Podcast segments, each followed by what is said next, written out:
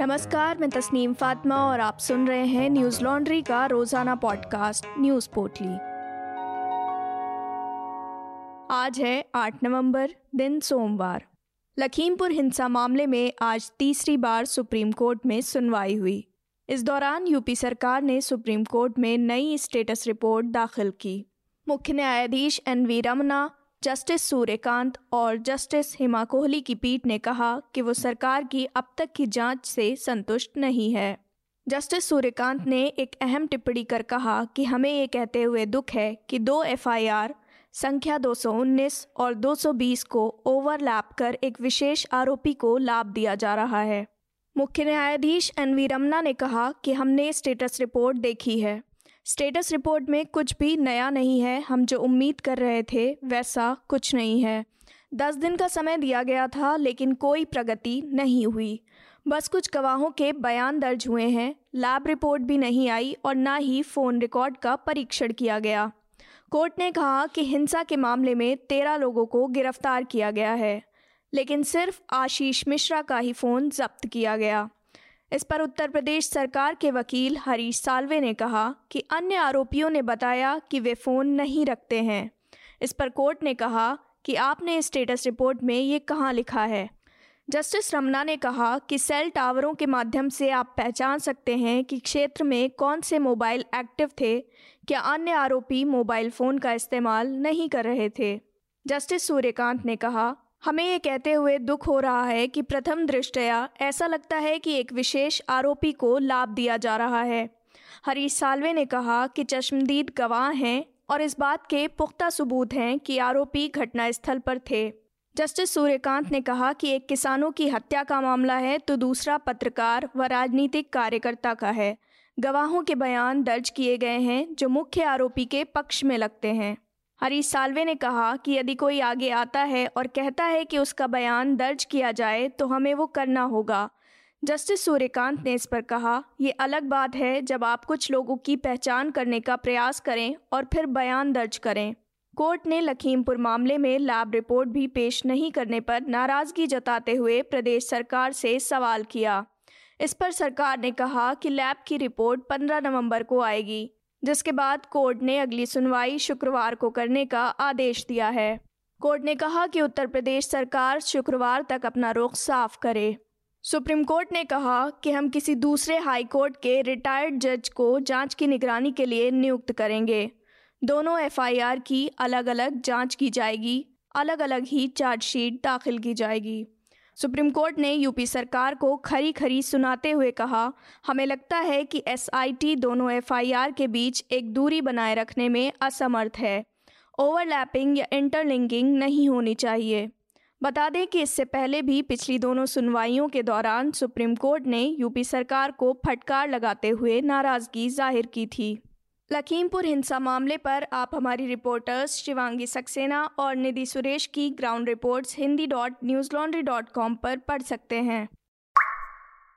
चेन्नई में लगातार दो दिन से हो रही भारी बारिश के कारण बाढ़ की स्थिति बन गई है। रविवार तक हुई 20 सेंटीमीटर से अधिक बारिश ने लोगों का जनजीवन अस्त व्यस्त कर दिया है। निचले इलाकों में पानी भर गया है, सड़कें तालाब जैसी नज़र आ रही हैं। इतना ही नहीं, ट्रेन की पटरियाँ भी बाढ़ के पानी में डूब गई हैं। मौसम विभाग ने 9 नवंबर तक भारी बारिश का अनुमान लगाया है। तमिलनाडु के 11 ज़िले बाढ़ से प्रभावित हुए हैं। 2015 के बाद पहली बार चेन्नई में इतनी बारिश हुई है। रविवार को प्रधानमंत्री नरेंद्र मोदी ने तमिलनाडु के मुख्यमंत्री एम के स्टालिन से बात कर हालात का जायज़ा लिया और हर संभव मदद का आश्वासन दिया। तमिलनाडु के मुख्यमंत्री एम के स्टालिन ने बाढ़ प्रभावित इलाकों का दौरा किया और अधिकारियों को बाढ़ के पानी की निकासी के लिए त्वरित कार्रवाई के निर्देश दिए वहीं अधिकारी चेम्बारा बक्कम झील का पानी छोड़ने पर विचार कर रहे हैं स्टेट वाटर रिसोर्स अथॉरिटीज़ ने कांचीपुरम और तिरुवल्लुर के जिला अधिकारियों को सुझाव दिया है कि वे निचले इलाकों में रहने वाले लोगों को सुरक्षित स्थानों पर ले जाएँ। तमिलनाडु में उत्तर पूर्व मानसून पिछले कुछ दिनों से सक्रिय है, जिससे राज्य में भारी बारिश हो रही है। सरकार ने बताया कि राज्य में औसत से इकतालीस फ़ीसदी ज़्यादा बारिश हुई है। 9 नवंबर को बंगाल की खाड़ी में कम दबाव का भी पूर्वानुमान लगाया गया है। मौसम विभाग के मुताबिक चक्रवाती सिस्टम बनने के कारण चेन्नई में भारी बारिश रिकॉर्ड की गई है। नॉर्थ ईस्ट मानसून के चलते 9 से 11 नवंबर के दौरान आंध्र प्रदेश और तमिलनाडु के तटीय इलाकों में भारी बारिश की आशंका है, जिसके चलते चेन्नई में रेड अलर्ट जारी कर दिया गया है। एनडीआरएफ की चार टीमों को शहर में तैनात किया गया है ताकि वे इमरजेंसी में रेस्क्यू ऑपरेशन कर सकें। चेंगलपेट और तिरुवल्लुर में एक एक और दो टीमों को मदुरई में तैनात किया गया है। चेन्नई के मैलापोर में 226 मिलीमीटर अम्बाट्टुर में 2205 मिलीमीटर नंगमबक्कम में 207 मिलीमीटर बारिश हुई है। वहीं दूसरी तरफ़ बूंदी झील से 4000 क्यूसेक पानी छोड़ा गया है। देश भर में कोरोना के नए मामलों में उतार चढ़ाव के बीच लगातार दूसरे दिन फिर वृद्धि दर्ज की गई।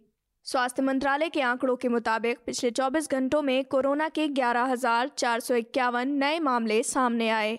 जो रविवार की तुलना में पाँच दशमलव पाँच फ़ीसदी अधिक हैं जबकि इस दौरान दो सौ छियासठ लोगों की मौत हो गई।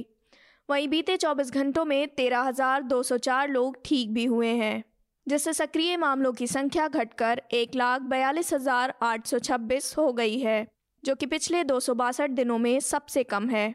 इस दौरान सक्रिय मामलों में 2019 की कमी दर्ज की गई है। रिकवरी रेट की बात करें तो ये अट्ठानबे दशमलव दो चार फ़ीसदी है, जो मार्च 2020 के बाद से सबसे अधिक है। वहीं साप्ताहिक पॉजिटिविटी रेट एक दशमलव दो छः फ़ीसदी है, जो पिछले 45 दिनों से दो फ़ीसदी के नीचे बना हुआ है। दैनिक पॉजिटिविटी रेट एक दशमलव तीन दो फ़ीसदी है, जो पिछले पैंतीस दिनों से दो फ़ीसदी के नीचे बना हुआ है। देश भर में अब तक कुल तीन करोड़ सैंतीस लाख तिरसठ हज़ार एक सौ चार लोग ठीक हो चुके हैं, जबकि चार लाख इकसठ हज़ार सत्तावन लोगों की कोरोना से मौत हो चुकी है। दिल्ली के स्वास्थ्य विभाग के मुताबिक रविवार को कोरोना के सैतालीस नए मामले सामने आए, जबकि तैंतीस लोग ठीक हुए। राहत की बात यह है कि रविवार को लगातार सोलहवें दिन किसी भी मरीज़ की मौत नहीं हुई। वहीं अरुणाचल प्रदेश में बीते 24 घंटों के दौरान कोई नया केस दर्ज नहीं किया गया है। सक्रिय मामलों की संख्या उनचास पर स्थिर है। गौरतलब है कि देश में कोरोना के खिलाफ टीकाकरण अभियान जारी है। बीते 24 घंटों में तेईस लाख चौरासी हज़ार छियानबे डोज लगाई गईं। अब तक देश भर में एक अरब आठ करोड़ सैंतालीस लाख तेईस हज़ार बयालीस डोज वैक्सीन लगाई जा चुकी है। छत्तीसगढ़ राज्य में नक्सलियों ने अगवा किए पाँच ग्रामीणों को रिहा कर दिया है। ये सभी ग्रामीण कोटा ब्लॉक के क्वेल गाँव के थे। नक्सलियों ने शुक्रवार को चार और शनिवार को एक ग्रामीण को अगवा किया था। सरवा आदिवासी समिति ने नक्सलियों से इन ग्रामीणों को सुरक्षित छोड़ने की अपील की थी, जिसके बाद नक्सलियों ने आज इन ग्रामीणों को रिहा कर दिया। नक्सलियों ने इससे पहले एक लेटर भी जारी किया था जिसमें ग्रामीणों को चुनौती भरे लहजे में जिला बीजापुर में पुलिस भर्ती अभियान का बहिष्कार करने का फरमान दिया गया था। एनडीटीवी की रिपोर्ट के मुताबिक लेटर में कहा गया था कि बीजापुर के अंतर्गत आने वाले चार ब्लॉकों के सभी ग्राम पंचायत के आदिवासी, गैर आदिवासियों के युवक, युवती और बेरोजगार, बस्तर फाइटर्स बटालियन व दुर्गा महिला फाइटर्स और दंतेश्वरी महिला फाइटर्स में भर्ती ना हो। बस्तर फाइटर्स में आरक्षक के 300 पदों पर भर्ती के लिए 22 अक्टूबर को नोटिफिकेशन जारी किया गया है। गौरतलब है कि सुरक्षा बलों ने नक्सलियों के खिलाफ मुहिम छेड़ रखी है।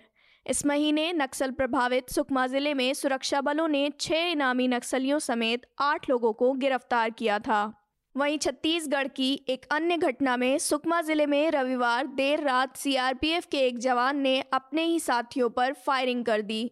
इस घटना में चार जवान शहीद हो गए, जबकि तीन अन्य घायल हैं। इनमें से दो जवानों की हालत गंभीर बताई जा रही है। घटना के बाद आरोपी जवान को हिरासत में ले लिया गया है। अभी तक फायरिंग का सही कारण सामने नहीं आ सका है। आईजी सीआरपीएफ एडिशनल एसपी ने कोटा लिगनपल्ली कैंप पहुंचकर मामले का जायजा लिया। आईजी बस्तर, कलेक्टर सुकमा और एसपी सुकमा ने भी मौके पर पहुंचकर जायजा लिया। मुख्यमंत्री भूपेश बघेल ने इस घटना पर दुख जताया है। उन्होंने पुलिस अधिकारियों से कहा कि ऐसी घटनाएँ दोबारा ना हों। इसके लिए सभी ज़रूरी कदम उठाए जाएँ। बघेल ने घटना में शहीद जवानों के प्रति शोक संवेदना प्रकट की है। न्यूजीलैंड में इच्छा मृत्यु का कानून लागू हो गया है। इसके तहत सिर्फ़ उन्हीं लोगों को इच्छा मृत्यु की अनुमति दी जाएगी जो लाइलाज बीमारी से ग्रसित हैं। यानी ऐसी बीमारी जो अगले छः महीने में ज़िंदगी ख़त्म कर देती है। इससे पहले America, Switzerland, Netherlands, Spain, Belgium, Luxembourg, Canada, Colombia, Australia और फ्रांस में इच्छा मृत्यु को कानूनी दर्जा दिया गया था। इन सभी देशों में मौत में सहयोग से जुड़े अलग अलग नियम और शर्तें हैं। मीडिया रिपोर्ट्स के मुताबिक न्यूजीलैंड में इस प्रक्रिया के लिए कम से कम दो डॉक्टरों की सहमति अनिवार्य है। इस कानून को लागू करने को लेकर न्यूजीलैंड में लंबे समय से बहस चल रही थी, जिसके बाद जनमत संग्रह कराया गया, जिसमें पैंसठ फ़ीसदी से अधिक लोगों ने इसके पक्ष में वोट दिया। कानून लागू होने पर प्रोस्टेट कैंसर से पीड़ित इकसठ वर्षीय स्टुअर्ट आर्मस्ट्रॉन्ग ने कहा कि अब उन्हें चिंता नहीं है कि उनकी मौत कैसे होगी, क्योंकि इच्छा मृत्यु के चलते दर्द नहीं होगा।